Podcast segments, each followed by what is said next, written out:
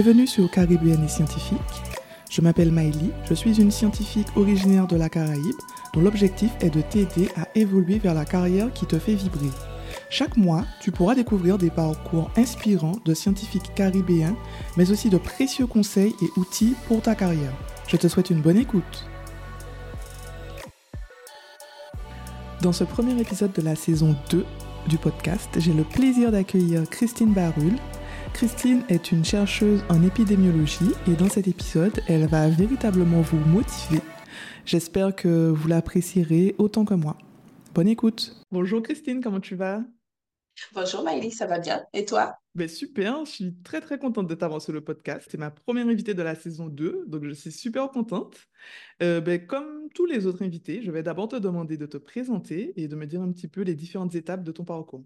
Très bien. Ben, écoute, déjà, Maïli, je tiens à te remercier euh, pour cette euh, invitation. Je suis très, très contente et très honorée de, participer à ce podcast. Et puis, je te remercie aussi pour l'initiative qui est vraiment euh, merveilleuse pour, pour les jeunes d'ici. Donc, bravo pour ça. Merci beaucoup.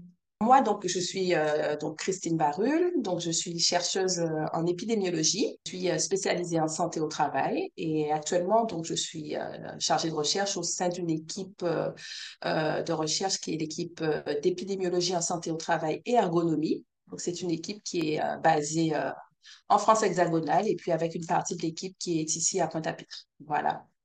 Alors, ben, écoute, pour mon parcours, euh, alors comment j'ai commencé? Donc, on va remonter au bac. Donc, on va remonter au bac. Donc, j'ai obtenu un bac euh, ben, scientifique. À l'époque, c'était série S, donc avec une, une, spécialité en sciences de la vie et de la terre. Donc, après mon bac, donc, euh, avec le recul, disons que je me suis un peu cherchée. Euh, pendant quelques temps. J'avais un bon dossier scolaire, donc, euh, et à l'époque, il y avait une tendance à, euh, nous orienter vers les études de médecine quand on avait un bon dossier. Donc, je pense qu'on est très nombreux et nombreuses à avoir fait ça. Donc, j'ai un peu suivi cette tendance-là et puis je me suis inscrite donc dans cette première année de médecine, alors que j'ai trouvé très intéressante, mais aussi très intense. Euh, donc, ça n'a pas marché. À l'époque, il y avait ce qu'on appelle un numerus clausus. Donc, il prenait euh, uniquement 70 étudiants sur 700 euh, étudiants à l'époque. Donc, bon, je peux le dire maintenant, heureusement, je n'ai pas fait partie de ces 70 sélectionnés. Mais quand même, pour la première fois de ma vie, quand même, c'était quand même une porte scolaire qui se fermait. Et donc là, ouais, je me suis dit, oula, bon, ça, ça n'a pas marché. Pourtant, j'ai aimé ce que j'ai appris, mais bon, je fais quoi maintenant? Donc, je vais un peu passer sur les détails. On pourra en parler lors de, notre podcast. Mais disons que euh, par la suite, euh, j'ai tiré quelques conclusions, en tout cas sur moi-même, euh, en analysant ce que j'avais aimé, ce que je n'avais pas aimé euh, dans cette voie-là. Puis j'ai identifié que j'avais quand même une très grande appétence pour, euh, pour les sciences de la vie. Euh, et finalement, avec un système de passerelle qui existait entre la première année de médecine et la deuxième année de, de biologie à l'Université des Antilles, ben, je suis passée directement en deuxième année de licence biologie-biochimie, parcours sciences de la santé. Donc, j'ai poursuivi un petit peu comme ça. Euh, donc, j'ai fait ma deuxième année, j'ai fait ma troisième année. C'était merveilleux, des professeurs absolument euh, euh, superbes. J'ai appris de belles choses. C'était plus en alignement avec ce que j'aimais faire. J'aimais les sciences et puis j'aimais prendre le temps de comprendre, etc. Et c'était tout à fait ça. Et puis après, c'est posé la question de la poursuite en master. Donc, je savais de toute façon au fond de moi que j'étais prête à faire de longues études. Ça, je savais que j'aimais tellement apprendre, j'aimais tellement comprendre. Je savais que, oh là là, j'aurais été au bout de, cette compréhension de ce que le système me permettait de faire. Et donc, du coup, euh, j'ai fait, fait ça. Et puis, pendant, dans, dans tout le panel de sciences euh, qu'on, a eu, qui ont été présentés lors de ce, de, des études à l'Université des Antilles, j'ai aimé beaucoup, beaucoup de choses. Mais euh, je me suis rendu compte que je n'aimais finalement que la théorie. Parce qu'une une fois qu'on passait en pratique, une fois qu'on hmm. allait dans le laboratoire avec, euh, avec les pipettes, avec les tubes, avec les... je pense que tu sais de quoi... Je pense que tu sais de quoi je parle. Euh, avec les concentrations à calculer, tout ça. je dois avouer qu'à ce niveau-là, j'étais moins douée. J'étais très douée en théorie, mais en pratique, franchement, euh, Ok. c'était pas trop mon truc. Donc finalement, j'ai décidé de partir plutôt vers le domaine de la santé publique en master euh, 1. Et puis, donc, je suis partie à Bordeaux euh, en master 1, en master santé publique.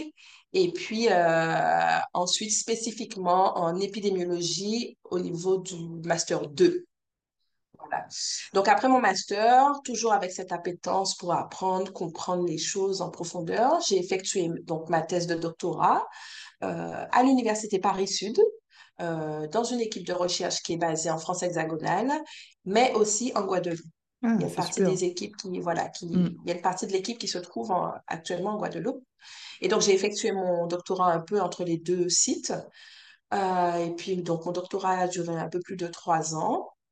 Euh, après ce doctorat, je suis partie donc au Canada, en post-doctorat durant deux euh, dans une équipe de recherche euh, ouais, euh, au Québec. Mhm. Et après cette expérience canadienne, donc je suis retournée dans le contexte français, donc dans l'équipe dans laquelle j'avais effectué en fait ma thèse et où je suis actuellement, dans laquelle je suis actuellement affectée. Mais c'est génial. C'est génial. Je Voilà, pense que tu as un ça. super beau parcours, très, très, très riche. Je pense que là, on- il nous faudrait quatre podcasts pour décomposer chaque étape. Du coup, moi, je vais cibler. Parce que Mhm. là, tu m'as parlé du Canada, alors j'ai envie de t'en parler, mais on n'aura pas le temps. Du coup, euh, je voulais d'abord te demander pourquoi tu as décidé de devenir chercheur en santé publique? Parce qu'effectivement, tu nous as parlé beaucoup du fait que tu n'aimais que la théorie et que la pratique, c'était pas trop ton truc, mais tu aurais pu faire beaucoup d'autres choses théoriques. Pourquoi précisément la santé publique et euh, encore plus précisément l'épidémiologie? Ben, Écoute, euh, bon, tu me dis ça maintenant, j'aurais aimé te rencontrer à l'époque peut-être, mais bon, finalement, Bon, finalement, j'adore ce que je fais actuellement, donc euh, bon. Mais il faut dire qu'à l'époque, en tout cas, je n'avais pas la visibilité sur ce que je pouvais faire euh, uniquement en théorie, en fait, tu vois. Alors, certainement, il y a des choses, hein, mais en tout cas, on n'était pas préparé à ça. C'était, voilà, c'était, bon, si vous faites, euh, si vous poursuivez dans telle ou telle discipline, ça va être ça votre travail, c'est-à-dire au labo, avec les pipettes et tout ça. Bon, moi, je me suis dit, OK, euh, je, je n'avais pas plus de visibilité à l'époque. Donc, j'ai choisi quelque chose qui, en tout cas, euh, me permettait de pas être dans ce contexte de laboratoire, euh, tout ça. Voilà. Donc, la santé publique s'est présentée à, à, à moi. Alors, je dis toujours que je, je n'ai pas choisi l'épidémiologie, en fait. Hmm, C'est l'épidémiologie qui m'a ok. choisi. Parce que franchement, au début, quand j'ai découvert cette matière en première année de médecine, parce qu'on apprend un peu des bases de l'épidémiologie déjà en première année de médecine, ben, il faut dire que franchement, parmi toutes les matières qu'on avait, euh, ça fait partie des matières avec lesquelles je n'ai pas du tout, du tout eu d'atomes euh, crochus. Voilà. Euh, j'ai, j'ai- voilà, je n'ai pas spécialement accroché au début. Je me souviens même m'être demandé euh, si l'intervenante à l'époque, euh, que je respecte énormément, hein, je me souviens m'être dit, mais attends, mais je me demande si elle s'ennuie pas au travail parce que je, je, je, trou- je trouvais ça plutôt ennuyant à l'époque parce qu'on n'avait pas en fait de pratique. On n'avait Ouais, que de la théorie. Et là, pour le coup, l'épidémiologie, on a besoin de voir ce que c'est, comment ça impacte la santé publique derrière, à quoi ça va servir en fait. clair. Et on n'avait pas ça en fait à ce Hmm, moment-là. Donc, euh, bon, et puis aussi, il faut dire que l'épidémiologie évolue conjointement avec les biostatistiques.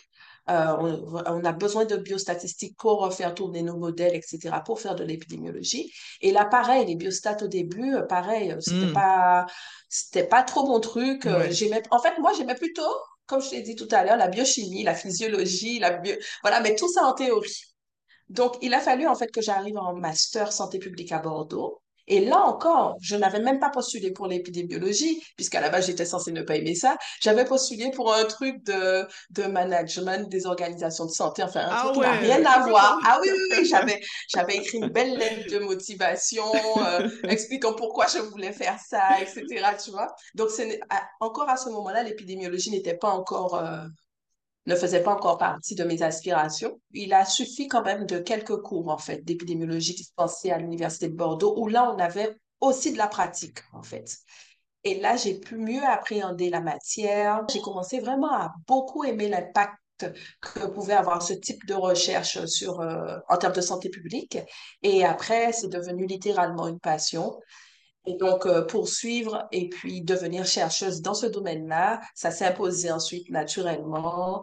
Disons qu'en fait, il ne pouvait, il n'en pouvait être autrement après, quoi. Ok, C'était juste ouais, une évidence. Voilà. Et d'ailleurs, c'est un message que je souhaite faire passer, c'est que euh, aux jeunes, c'est que tout n'est pas toujours linéaire Ouais, c'est clair, c'est. Voilà, c'est pas toujours linéaire. Euh, et puis, c'est pas, ce n'est pas grave si on n'a pas une vision immédiate de ce qu'on souhaite faire par la suite. C'est totalement OK de se chercher, de prendre un certain temps pour, pour se chercher, de voir ce qu'on aime, de voir ce qu'on n'aime pas. Parce que globalement, il faut se dire que quand même, on va, on va passer quand même une bonne partie de sa vie à exercer un métier donné. Et donc, autant que ce soit quelque chose quand même qui, qui vous passionne. Moi, c'est mon cas et c'est ce que j'essaie de faire passer à chaque fois comme message, c'est faites quelque chose, choisissez une voie qui vous passionne. C'est clair, on est 100% d'accord, 100% aligné sur ça. Et justement, euh, est-ce que tu peux nous parler un petit peu de l'épidémie? Parce que, alors moi je dis déjà épidémie, tu vois, je- comme si c'est me... un truc que je connais, tu vois, mais un petit peu quand même.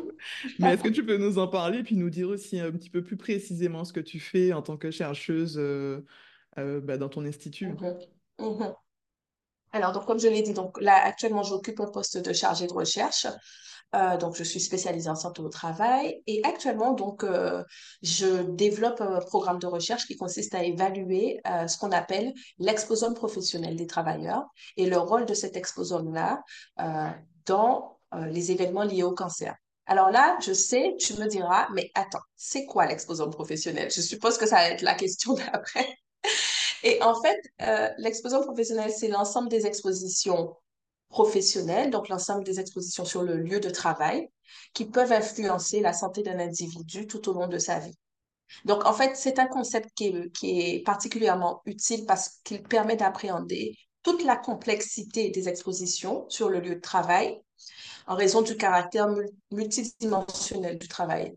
Parce qu'on sait que, par exemple, un travailleur qui se rend sur son lieu de travail va être exposé à une multitude de choses. Et jusqu'à maintenant, euh, les connaissances scientifiques sur les cancérogènes sont plutôt basées sur une approche monosubstance. Ouais, Et qui a fait oui. ses preuves d'ailleurs, qui a fait ses preuves, notamment avec l'amiante, euh, notamment avec le diesel, les émissions de moteurs diesel, etc. Mais on sait aussi qu'il euh, y a bien d'autres expositions sur le travail et euh, il y a un intérêt particulier à évaluer ces expositions-là, à les connaître, à les identifier et à voir si euh, cet effet un peu cocktail d'exposition euh, peut avoir un rôle délétère sur la santé et notamment sur la survenue de, cancer. Voilà. Donc, en dehors de ça, donc je suis chercheuse à, à 100% euh, du, de mon temps euh, de travail, mais j'ai quand même une activité, euh, j'ai aussi des activités de, d'enseignement euh, de, d'épidémiologie à l'Université des Antilles et puis aussi quelques activités d'expertise dans certaines agences nationales, comme par exemple Santé publique France. D'accord, ok, bah c'est super riche ce que tu fais, c'est Mhm. c'est génial. Et je pense que c'est à l'image un peu bah, de toi et de ton parcours. Donc franchement, félicitations pour tout ça. Et Ouais, je te euh, remercie. c'est vraiment super. Et justement, pour euh, aller encore plus loin dans l'inspiration, on va parler du programme L'Oréal. Alors, euh, il y a beaucoup, beaucoup de jeunes scientifiques qui m'ont déjà parlé de ce programme. Et euh, tu avais la chance Mhm. euh, d'être une jeune talent du programme Loyal. Est-ce que tu peux nous en parler et nous dire un petit peu euh, ben, comment s'est passée ton expérience, euh, qu'est-ce que tu Mhm. as pu un petit peu euh, apprendre de cette expérience aussi, et puis euh, Mhm. si tu peux donner quel- quelques conseils aussi à ou certaines jeunes femmes du coup qui voudraient euh, Mhm. participer à ce programme, ou en tout cas postuler peut-être? Oui, oui, oui. Ben, écoute, euh, ça tombe très bien que qu'on en parle. Je sais que l'appel à candidature euh, est ouvert euh, depuis, depuis peu, donc c'est vraiment l'occasion euh, d'en parler. Donc, effectivement, j'ai été lauréate. Je suis une lauréate euh, de ce programme, donc j'ai obtenu le, le prix Jeune Talent France, donc en, en 2022. Euh, donc, c'est un programme qui est vraiment formidable. C'est un programme formidable. C'est un programme de la Fondation L'Oréal en association avec l'UNESCO et l'Académie des sciences. Et donc, c'est un programme qui a pour but de récompenser donc, des jeunes chercheuses qui sont soit en doctorat, soit en post-doctorat. Et donc, au total, il y a 35 chercheuses comme ça qui sont récompensées chaque année et le, elles, reçoivent un budget de recherche. Donc, pour les doctorantes, c'est 15 000 euros et puis pour les post-doctorantes, c'est 20 000 euros. Donc, c'est un budget de recherche qui est vraiment très, très bien pour nous, qui tombe vraiment à point nommé quand nous sommes comme ça en début de carrière. C'est une façon aussi de valoriser la place de, des femmes dans le milieu scientifique, puisqu'en France, euh, globalement, 70% des, des, chercheurs sont des hommes.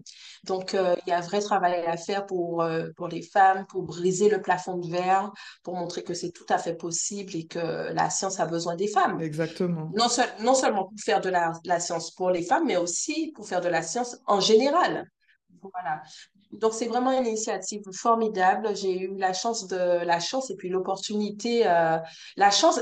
Alors, c'est un mot, voilà, c'est à double tranchant. C'est, c'est pas une chance, c'est-à-dire ça récompense, euh, ça récompense. Alors, je tiens voilà, à préciser que ça, ça récompense un parcours euh, d'excellence. Voilà, vous êtes sélectionné parmi quand même 600 à 700 candidatures, euh, toutes France confondues. Donc, euh, c'est une récompense pour le parcours euh, excellent que, que, que les, jeunes, les jeunes femmes ont eu. Euh, et puis moi, je, vous dirais, je te dirais que ça, ça change une... franchement, moi, je pense que ça change une vie. Ça, Ou en tout cas, ça marque un point très important euh, dans la vie des jeunes chercheuses euh, qui font preuve d'excellence euh, dans leurs disciplines respectives.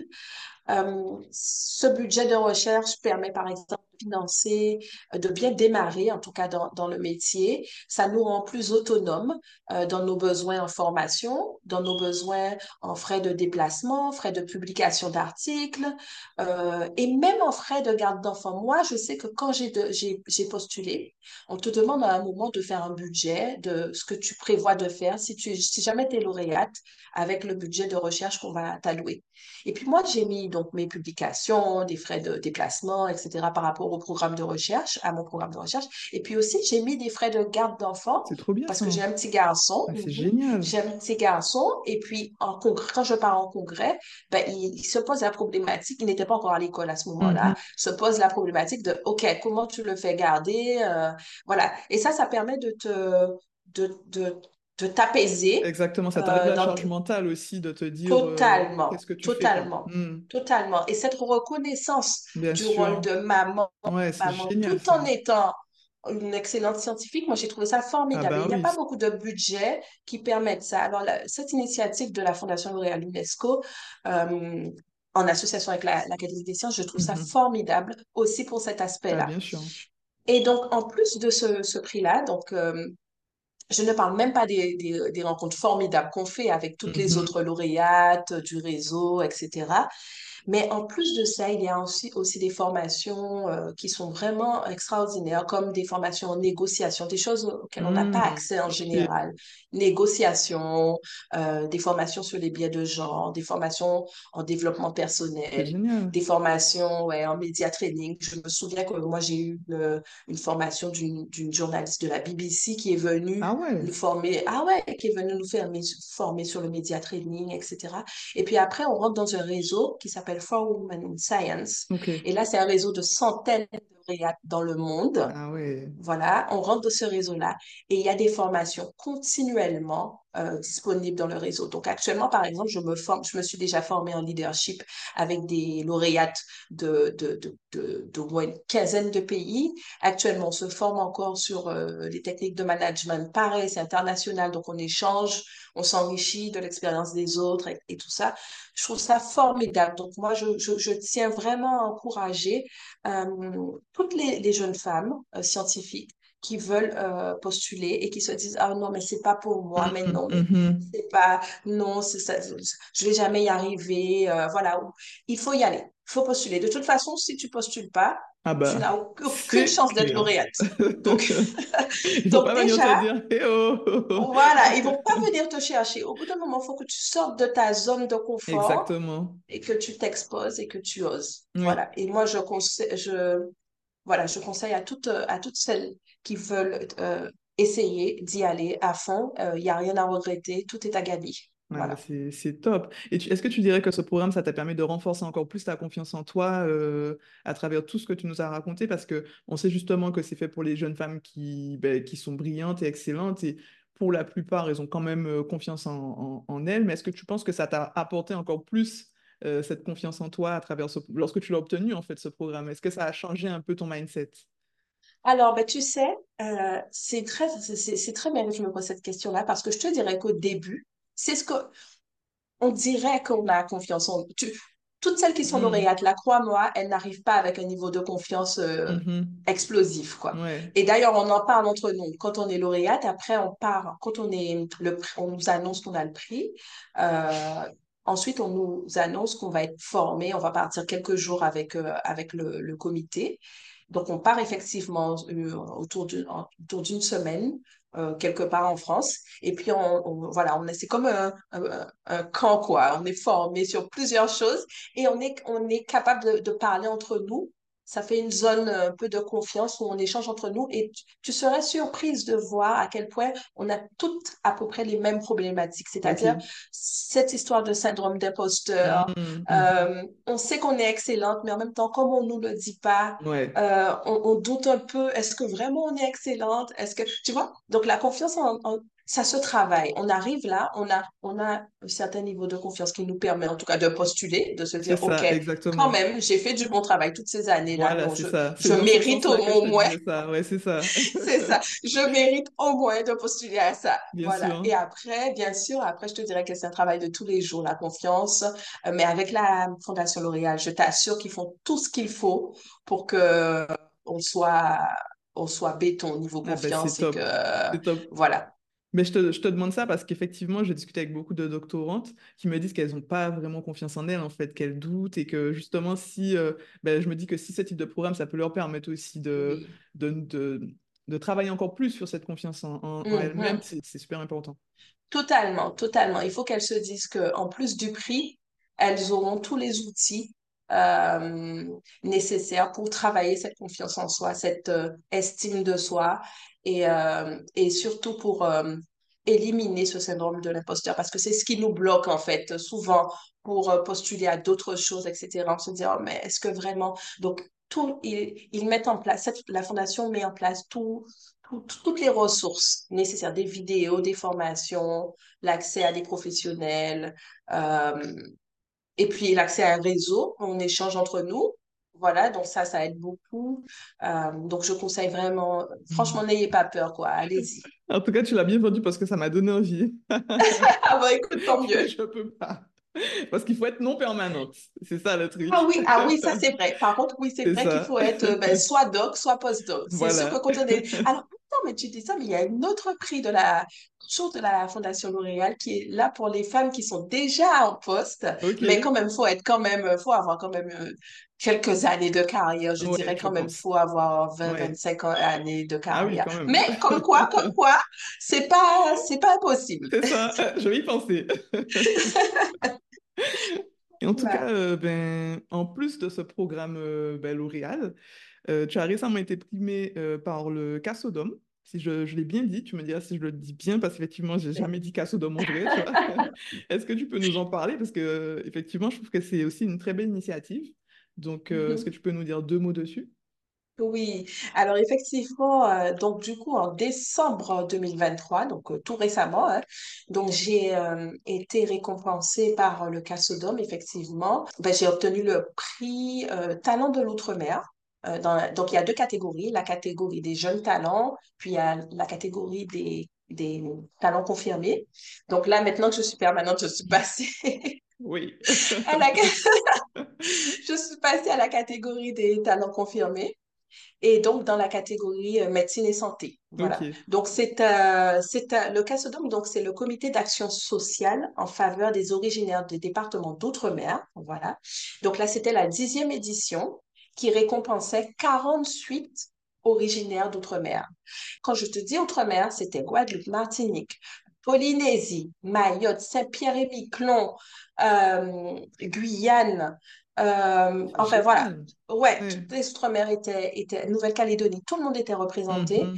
avec des parcours aussi riches que diversifiés, parce que moi, c'est de la recherche, euh, mais il y avait aussi des gens qui, je sais pas, il y avait, je me souviens d'un chef cuisinier à Paris, euh, il y avait, il y avait vraiment de tout. Il y avait plusieurs catégories. Il y avait agriculture, euh, il y avait, voilà. Et là, c'était magnifique à voir, toute cette jeunesse, toutes ces, ces, toute cette excellence ultramarine, en fait, qu'on ne Mhm. voit pas souvent à la télé, Oui, c'est vrai. Voilà, on ne voit pas ça à la télé. Oui. Euh, et moi, j'ai trouvé ça magnifique, j'ai trouvé ça très inspirant. Je suis un petit peu désolée que ça n'ait pas été plus médiatisé Ben, c'est clair, pas c'est pas trop médiatisé, hein. Euh, Moi, j'ai vu ah, passer sur ouais, LinkedIn, en fait, tu vois, Ouais, ouais, ouais, je sais pas pourquoi. Pourtant, il y avait vraiment des officiels, des, des représentants du ministère euh, de l'Intérieur et des Outre-mer qui étaient Mhm. là. Il y avait le, le, le préfet de Paris. Il y avait, Ouais, il y avait beaucoup d'élus locaux Ouais. aussi, hein. Il y avait beaucoup de parlementaires. euh, nos parlementaires étaient là aussi.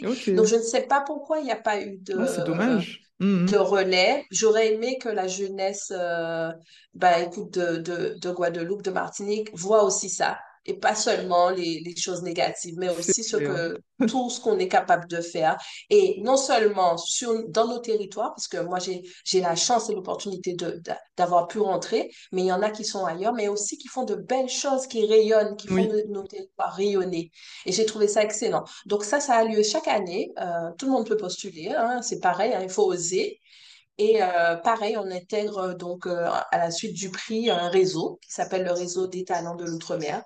Et c'est pareil, dans lequel on peut échanger sur nos problématiques respectives et puis élargir un peu notre réseau en général. Ça aussi, c'est une initiative formidable. Et d'ailleurs, je remercie et la Fondation lauréat d'UNESCO euh, pour le prix Jeune Talent France que j'ai eu en 2022 et le Cassodom pour le prix Talent de l'Outre-mer que j'ai obtenu en 2023 et j'encourage tous les jeunes à y aller. Ah, mais ça, Voilà. c'est ça, c'est trop bien. Ben, c'est pour ça, tu es talent chose, donc tu as obtenu euh, deux prix de, de talent, donc c'est c'est vraiment top. Mhm. Et euh, ben, justement, je voulais qu'on retourne un tout petit peu sur ce que tu as fait en thèse, parce que ben, moi Mhm. aussi, en tant que docteur, ça m'intéresse beaucoup de savoir un petit peu ce que tu as fait pendant ta thèse. Donc, est-ce que tu Ouais. peux nous peut-être nous parler d'un résultat important que tu as obtenu pendant ta thèse? Oui, alors, euh, ben écoute, j'ai effectué ma thèse euh, en, entre 2014 et 2017. Euh, donc, au sein de l'équipe euh, Esther, euh, donc toujours euh, l'équipe dans laquelle je suis actuellement. Et donc, mes travaux de recherche euh, portent sur le rôle de l'exposition aux solvants en milieu professionnel dans la survenue euh, de certains cancers respiratoires. Donc là, c'était plutôt les cancers de la cavité buccale, les cancers du pharynx et du larynx, donc plus au niveau de la gorge, en fait.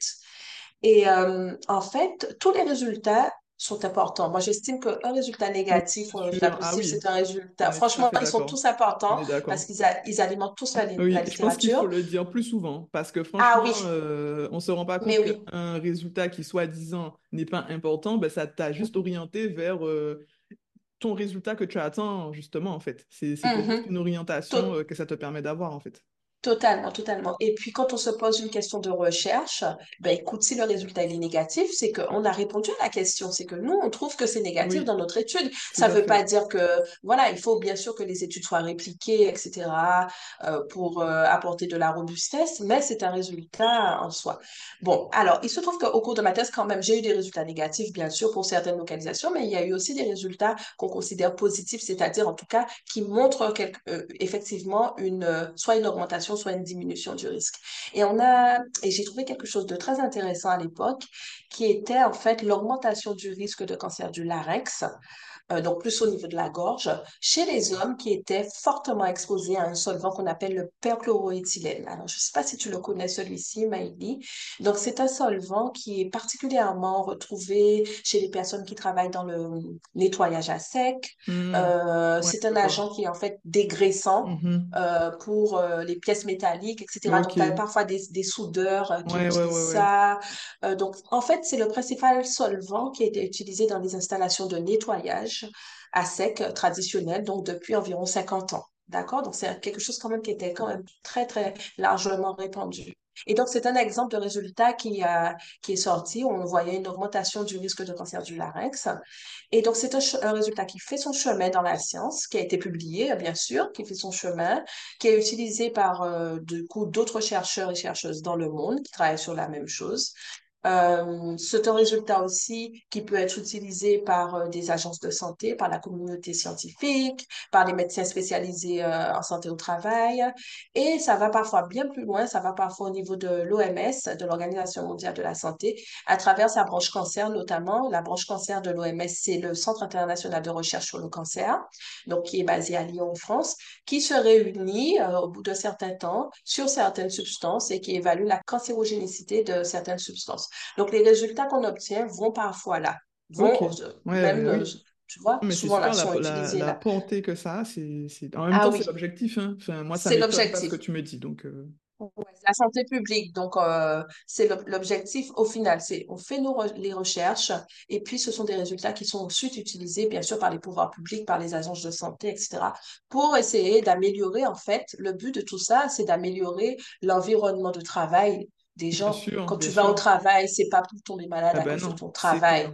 Voilà, donc euh, tout notre euh, objectif est là, c'est au final de réussir à améliorer euh, les- l'environnement professionnel euh, des gens.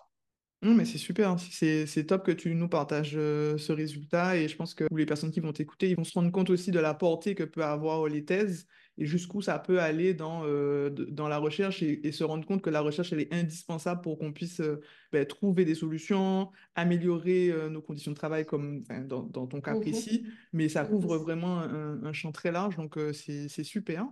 Maintenant, j'aimerais qu'on discute un peu de ta vision de la recherche en Guadeloupe. Euh, c'est vrai que c'est une question que je pose souvent à mes invités parce que la recherche, ça m'intéresse beaucoup de par ben, mon métier. Donc, du coup, euh, j'aimerais savoir ce que tu en penses et euh, un petit peu comment tu la vois. D'un point de vue euh, recherche, purement recherche, euh, je sais que de très très belles choses euh, se font ici, dans le domaine de la recherche en général. Et ce que je trouve euh, intéressant, c'est que euh, souvent ces recherches-là font, font des spécificités de l'île une richesse. oui, Voilà, ça c'est vraiment bien. vrai, Et on sait qu'en recherche, le nerf de la guerre, tu, le, tu sais bien, le nerf de la guerre, c'est quand même l'argent. c'est clair. Euh, On a besoin de financement pour conduire nos recherches, on- c'est obligatoire. Et donc, j'ai remarqué que quand même, euh, souvent, les programmes de recherche qui utilisent les spécificités de l'île, euh, qui utilisent, euh, voilà, par rapport à d'autres territoires en tout cas, font des, des recherches qui attirent l'attention des financeurs et qui nous permettent donc d'obtenir euh, des financements pour conduire nos recherches ici. Alors, la plupart des projets, en tout cas, de recherche qui sont dans mon programme, euh, sont basés sur des données qui sont recueillies donc euh, en Guadeloupe euh, et pour certains en Martinique aussi. Donc, je trouve ça vraiment bien de pouvoir faire sortir ce qu'on a chez nous et montrer comment ce qu'on a chez nous peut ouvrir la voie sur de nouvelles pistes de recherche, Oui, de, de- parce que parfois la recherche, c'est pas qu'elle s'épuise, c'est qu'elle se, comme elle a été conduite, en tout cas en épidémiologie, en santé au travail, des recherches, on a appris beaucoup euh, sur, mais dans des territoires, euh, par exemple dans des zones tempérées, on a appris beaucoup sur, euh, dans des, dans des études qui ont été menées en Europe, en Amérique du Nord, etc. Mais il se passe aussi des choses différentes. Par exemple, en termes de conditions de travail, dans les zones tropicales, euh, par exemple, ici, on a des conditions de travail qui sont un peu oui, différentes. On utilise euh, des pesticides, on est exposé à des, à des niveaux plus élevés de pesticides parce qu'on a, on a des, une pression parasitaire qui est élevée, qui est beaucoup plus élevée. On a aussi des conditions climatiques euh, qui, euh, comme les cyclones, euh, des conditions climatiques qui favorisent l'utilisation massive de pesticides, puisque quand vous avez, quand il y a un cyclone, les sols sont lavés, il faut reprendre la plantation, donc il faut aller retraiter encore le sol, etc. Donc, on- les, gens sont exposés parfois à des niveaux beaucoup plus élevés que ce qu'on retrouve ailleurs, des choses comme ça. Donc, je trouve ça très bien de mettre en avant les spécificités. Et je pense que c'est comme ça que la recherche en Guadeloupe va, va évoluer. Il faut mettre en avant les spécificités euh, qu'on a et faire de ça une richesse dans chacun des domaines. Alors, par contre, en termes de financement, euh, bon, j'ai un rêve. dis-moi. I have a dream, comme dirait Martin Luther King. En fait, on a des financements. Alors, c'est très bien, on a des financements. Moi, j'ai des financements qui viennent de la France hexagonale. Euh, je peux en obtenir du Canada parce que je collabore avec le Ouais. Canada. Donc, Hmm. il y a des opportunités par là. Mais je trouve que la recherche, elle se fait en Guadeloupe, mais les opportunités de financement en Guadeloupe sont rares. Et j'ai envie de dire presque inexistantes euh, en tout cas dans mon domaine. Euh, donc j'aurais aimé, euh, ça c'est un rêve, que, ben, écoute, les instances, les instances locales investissent également euh, davantage dans la recherche pour nous aider encore plus, en fait. Voilà, parce qu'on est là, on fait déjà le travail on fait déjà le job. Heureusement, on a des financements euh, voilà, de, de, de, la France hexagonale. On, voilà, on répond à des appels à projets nationaux. Et c'est très bien, c'est très bien d'être euh, dans la compétition comme ça, de se mesurer aux autres et tout ça. Mais ça aurait été aussi bien d'avoir en plus des financements des instances locales. Simplement, par exemple, pour financer des stagiaires euh, ne serait-ce que ça, financer des stagiaires, euh, valoriser un peu les étudiants qui sont à l'Université des Antilles, qu'on les recrute un peu plus facilement parce qu'on parce qu'on a le budget pour, euh, des Mhm. choses comme ça. Donc, bon, ça, c'est mon petit rêve. Ouais, ben oui. Après, peut-être qu'il y a des choses qu'on sait pas. Bah, c'est vrai que moi, quand je suis quand je suis revenu, je me suis rendu compte que ben, il y avait quand même une méconnaissance de tous les dispositifs qui existaient pour avoir des financements de recherche. Donc, peut-être que il Mhm, faudrait mhm. que qu'on le- les voit plus, ces possibilités Aussi, vois, aussi, donc que c'est euh, ça. Effectivement, peut-être que je, sait pas, en fait. Ouais, peut-être qu'on n'est pas au courant, mais le fait qu'on soit pas au courant, ça montre bien qu'il y a quelque chose à faire. clairement, on est d'accord. Voilà, parce que si s'il y a des choses qui existent, ben, il faut, il faut en parler. Euh, il faut peut-être nous envoyer des, des mails et dire voici ce qu'on propose et tout ça. Au moins, quand on est au courant, après, c'est bon, ça suit son cours. Voilà. Donc, c'est un peu ça. Mais sinon, euh, bon, écoute, je trouve que la recherche en Guadeloupe euh, est, est quand même bien dynamique. Il y a de belles choses qui se font. Et, euh, et puis voilà, il faut que ça continue comme ça et il faut que euh, nos spécificités puissent contribuer à alimenter ben, écoute, la littérature scientifique et Bien apporter de nouvelles pistes de recherche et je, on, est- on en est tout à fait capable. D'ailleurs, moi, si j'ai été affectée ici, c'est aussi pour ça. Euh, c'est parce qu'ils sont bien conscients qu'on peut apporter euh, de nouvelles choses, de nouvelles connaissances. Euh, voilà, il y a une confiance quand même, il y a une, de belles attentes. De belles attentes. tout à fait. Et moi, je suis 100% d'accord avec toi euh, quand tu dis qu'il faut que les îles soient un peu des... Pour moi, j'appellerais ça un peu des territoires pilotes, en fait, de, Mhm, de- qui montrent un peu ce qui peut se passer parce que dans nos territoires, il fait plus chaud. Euh, ne mhm. serait-ce que, que, par exemple, avec les moustiques, on sait que maintenant, il y a beaucoup plus de moustiques euh, qui sont euh, dans le sud de la France, alors qu'avant, il n'y avait pas autant de, de moustiques dans le sud de la France. Donc, en fait, on est un peu un territoire pilote, en fait, qui permet de, de, ben, de- de démontrer un peu que- comment on va devoir gérer tout ça Mhm, comment on va devoir justement gérer euh, ben, tout, euh, tout ce qui peut nous tomber dessus, en fait. Parce qu'on sait très bien mhm. qu'avec le réchauffement climatique, il y aura beaucoup d'impact. Donc moi, je suis 100% Totalement. d'accord avec toi et c'est trop bien de voir que ben, on va dans le même sens, quoi, même si on est dans deux domaines complètement différents. Donc Totalement euh, différent, mais finalement, on se rejoint sur c'est ça. ça, C'est très exactement. bien. Donc ça, c'est trop, trop bien. Ben, du coup, ben, le podcast touche à sa fin. Je vais te laisser terminer et puis nous dire un petit mot pour, pour finir ce que Mhm. tu veux. Bah, écoute, euh, pour bien terminer ce podcast-là, je vais finir sur euh, une note euh, très positive.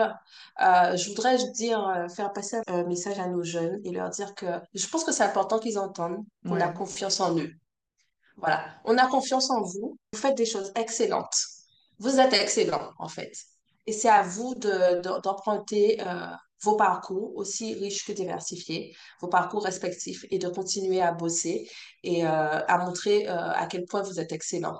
Mais on a confiance en vous. On a confiance en vous. Et donc, je voudrais dire aussi, euh, pour, euh, tu sais, m'adresser particulièrement aux jeunes femmes scientifiques, bien sûr, Mhm, parce que je sûr. suis une femme scientifique, donc j'ai quand même un mot pour elles, c'est évident.